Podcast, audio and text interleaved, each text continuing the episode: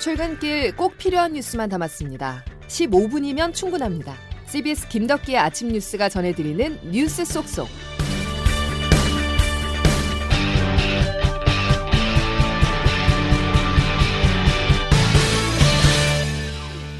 여러분 안녕하십니까? 3월 23일 김덕기 아침 뉴스입니다. 달갑지 않은 성적표를 받아들였습니다. 코로나19 누적 확진자가 천만 명을 넘어섰는데요. 우리 국민 5명 중 1명꼴로 코로나 감염 경험을 갖게 됐습니다.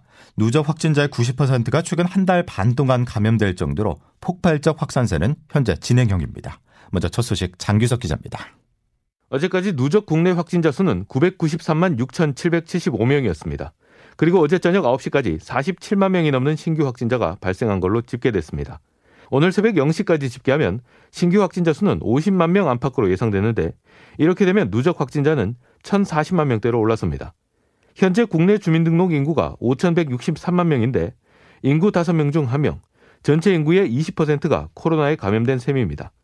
인구 1천만 확진은 첫 확진자가 나온 2020년 1월 21일 이후 792일 만입니다. 우리나라는 첫 확진자 발생으로부터 2년이 넘은 지난달 6일에야 누적 확진자 수가 100만 명을 넘을 정도로 코로나 확산을 잘 억제해 왔습니다. 하지만 확진자 수가 그 10배인 1000만 명까지 불어나는 데는 지난달 6일부터 오늘까지 불과 45일밖에 안 걸렸습니다. 전 세계에서 가장 빠른 확산세입니다. 방역 당국은 이미 차단 방역에 손을 놨습니다. 거리두기도 한계에 도달했다고 판단해 추가적인 거리두기 강화는 없을 가능성이 높습니다. 결국은 이런 폭발적 확산세가 언제쯤 정점을 찍고 꺾일 건가 하는 문제로 관심이 집중되고 있는데요. 해외 사례를 보면 인구의 20% 이상이 감염된 시점부터 유행이 감소하는 추세를 보이기도 해서 국내에서도 비슷한 추이가 나타날지 주목됩니다. CBS 뉴스 장교석입니다. 천만 명 감염에 관심이었던 이유는 엔데믹, 즉 코로나의 풍토평화 여부 때문입니다. 해외 사례에서는 전 국민의 20%가 감염되면 집단 면역을 이뤄서 확산세가 확연히 가라앉았었는데요. 최근 정부는 거리두기를 완화하고 있어서 엔데믹 선언이 임박한 게 아니냐는 말도 있지만 변수가 아직 많아 시기상조라는 지적입니다. 보도에 양승진 기자입니다. 전 국민 5명 중 1명꼴로 코로나19에 걸리고 치명률도 계절 독감 수준으로 낮아지면서 정부가 언제쯤 엔데믹 선언을 할 것인지에 관심이 모아지고 있습니다. 앞서 정부는 오미크론의 유행 속에서도 사적 모임 8명으로 거리두기 규제를 완화했습니다. 또 백신 2차 접종을 한 입국자의 자가 격리도 해제하고 현재 1급인 코로나19의 감염병 등급의 하락 조정도 검토한다는 계획입니다. 하지만 엔데믹 전환을 검토하기는 아직 이르다고 보고 있습니다. 스텔스 오미크론 등 변이 바이러스가 확산하는 가운데 신규 확진자 수가 여전히 수십만 명을 웃돌아 유행 정점이 늦춰질 수 있다는 겁니다. 방역 당국은 인구 대비 확진율로만 정점 시기를 예상하기는 어렵다는 입장입니다. 손영래 중앙사고수습본부 사회전략반장입니다. 전주 대비하여 어느 정도의 증가 패턴을 보이는지를 평가해 봐야 될 것으로 판단하고 있습니다. 전문가들도 독감처럼 일반 진료가 가능하고 치료제도 언제든 쓸 수 있어야만 엔데믹 선언이 가능하다고 입을 모았습니다. 어젯밤 9시까지 전국에서 47만 명이 넘는 확진자가 나왔습니다. 오늘 0시 기준으로 발표될 신규 확진자 수는 역대 두 번째로 큰 규모일 것으로 예상됩니다. CBS 뉴스 양승길입니다. 집단 면역을 이룬다 해도 앞으로가 걱정입니다. 요양병원, 시설을 중심으로 집단 감염과 사망자가 속출하는 등 위중증 사망 피해는 이제부터가 시작인데요. 정부는 상황이 현재 가장 좋지 않은 고위험군의 피해를 줄이기 위해서 대책 마련에 나섰습니다. 공무성 기자의 보도입니다. 요양병원과 요양시설에서 지난달 20일부터 한 달간 523건의 집단 감염이 발생해 2만 2천여 명이 확진됐습니다. 이달 1, 2주 요양병원과 시설 확진자는 전체의 0.1% 수준이지만 사망자 비율은 6%에 달합니다. 정부도 그동안 코로나19 전담 요양병원을 추가로 지정하고 요양병원과 시설 안에서 먹는 치료제 처방이 가능하도록 체계를 바꿨습니다. 보건복지부 중앙사고수습본부 손영래 사회전략반장입니다. 오미크론 증상은 경미하지만 원래 있던 기자질환으로 인한 사망도 상당 부분 점유하고 있어 이들에 대한 치료 제공이 원활하게 이루어지도록 의료계와 함께 노력하고 있습니다. 하지만 그제 사망자는 384명으로 역대 두 번째를 기록했습니다. 최근 한 달간 치명률이 0.1%인 만큼 정점을 지나더라도 위중증과 사망자는 후행하는 속성상 2, 3주 정도는 계속 300명대 안팎을 보일 것으로 예상됩니다. CBS 뉴스 고무성입니다. 새로운 정부가 들어서기까지 50일도 채 남지 않았습니다. 그런데 안정적 정권 이양은커녕 신구 권력 간 관계는 더욱 꼬여가고 있는데요. 어제는 문재인 대통령이 직접 나서 안보 공백을 언급하면서 집무실 이전에 대해 부정적 입장을 드러냈습니다. 보도에 조태인 기자입니다. 문재인 대통령은 그제 NSC를 통해 안보 공백을 언급한 데 이어 어제는 직접 나서 군 통수권자로서의 책임을 강조하며 집무실 이전에 대해 사실상 어렵다는 입장을 밝혔습니다. 군 통수권자로서의 책무를 다하는 것을 마지막 사명으로 여기겠습니다.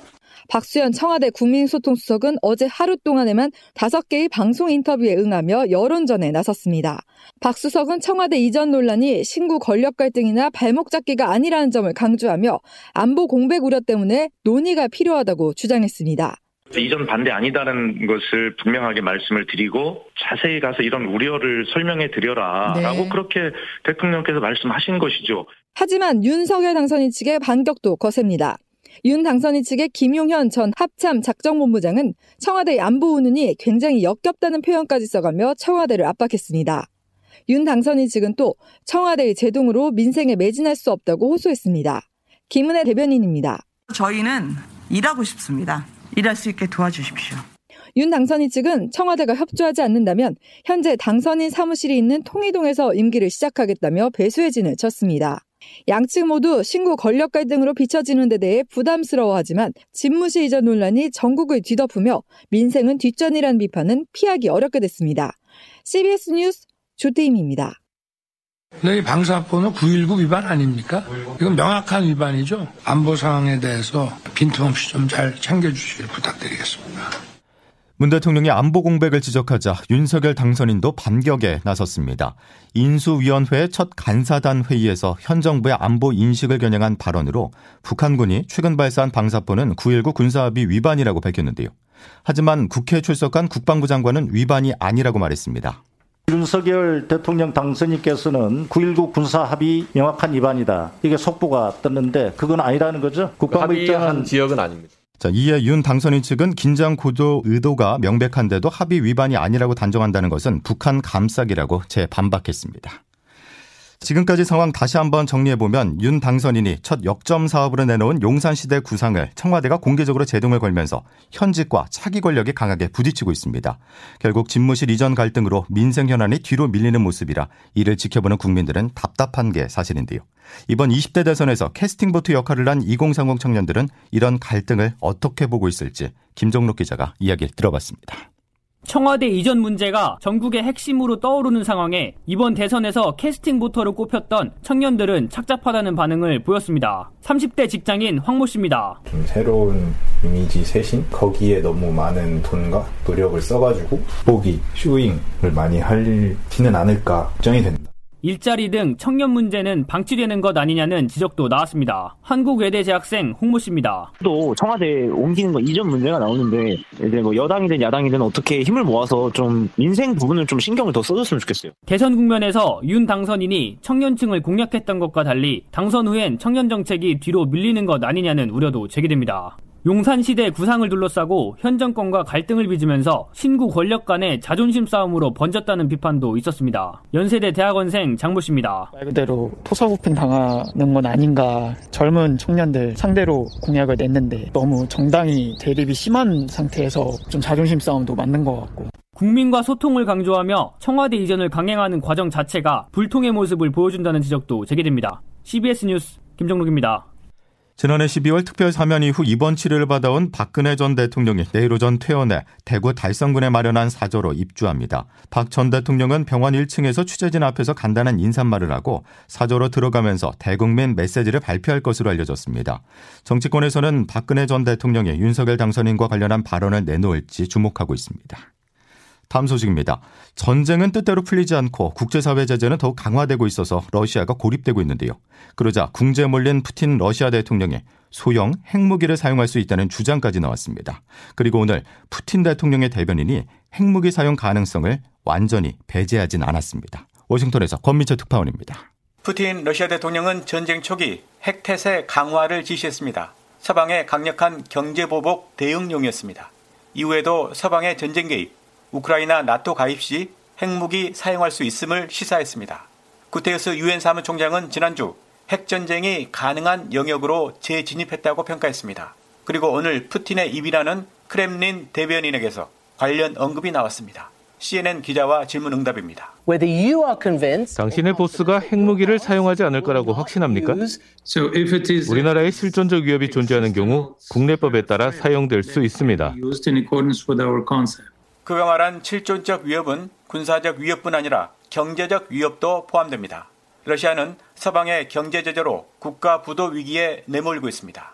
조 바이든 미국 대통령은 목요일 유럽 정상들과 전쟁 대책을 논의합니다.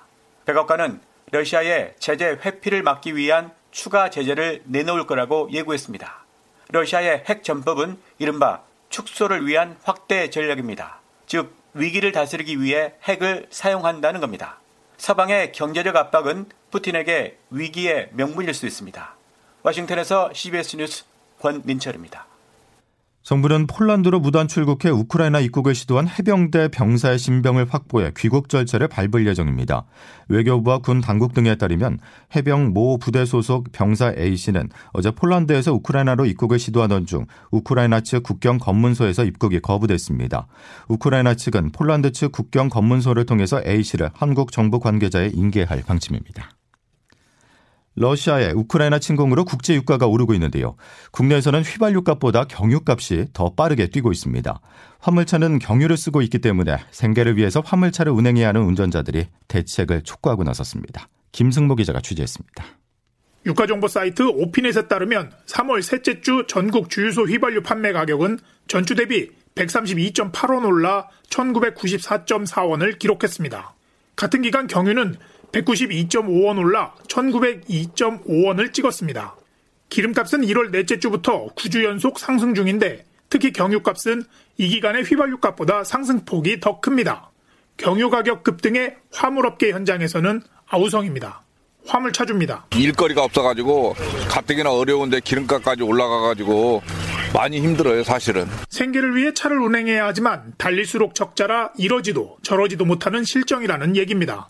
경유값이 급등하면서 화물 노동자의 유류비 지출은 적게는 수십만 원부터 많게는 200만 원 이상 늘어난 것으로 조사됐습니다. 화물연대본부 박귀란 정책국장 설명입니다. 보통 한 4천 리터 정도 한 달에 유류 소비량이 되거든요. 리터당 단가가 600원 정도 올랐기 때문에 한 250만 원 가까이 지금 원가 비용이 상승한 상황입니다. 이에 화물연대 본부는 유가 변동이 운송료에 반영되는 안전운임제를 확대하는 방안 등이 필요하다고 정부에 요청했습니다. CBS 뉴스 김승무입니다. 국토교통부는 오늘 올해 아파트 등 공동주택 공시가격을 공개합니다. 지난해 공동주택 공시가가 19% 오르는 등 14년 만에 최고점을 기록했는데 올해도 비슷한 수준으로 상승할 전망입니다. 또 기획재정부와 행정안전부는 1가구 1주택자의 종합부동산세 부담을 덜어주기 위해서 보유세 부담 완화 방안을 함께 내놓을 예정입니다. 재산세와 1가구 1주택자 종합부동산세 부담을 2020년 수준으로 동결하는 방안이 유력하게 검토되고 있는 것으로 알려졌습니다. 김덕기 아침 뉴스 여러분 함께하고 계십니다. 이제 기상청 연결해서 오늘 날씨 알아보겠습니다. 이수경 기상 리포터 전해주시죠. 네, 오늘 아침 어제보다 기온이 높지만 다소 쌀쌀한 기온이 남아 있습니다. 현재 서울 5도, 부산은 6도 안팎인데요. 한낮에는 어제보다 기온이 낮아지면서 오늘은 일교차가 크지 않겠습니다. 서울과 파주, 대전과 전주의 기온이 10도, 광주와 대구, 제주는 12도가 예상되고 있는데요. 내일은 다시 기온이 오르면서 날씨가 포근해질 것으로 예상됩니다.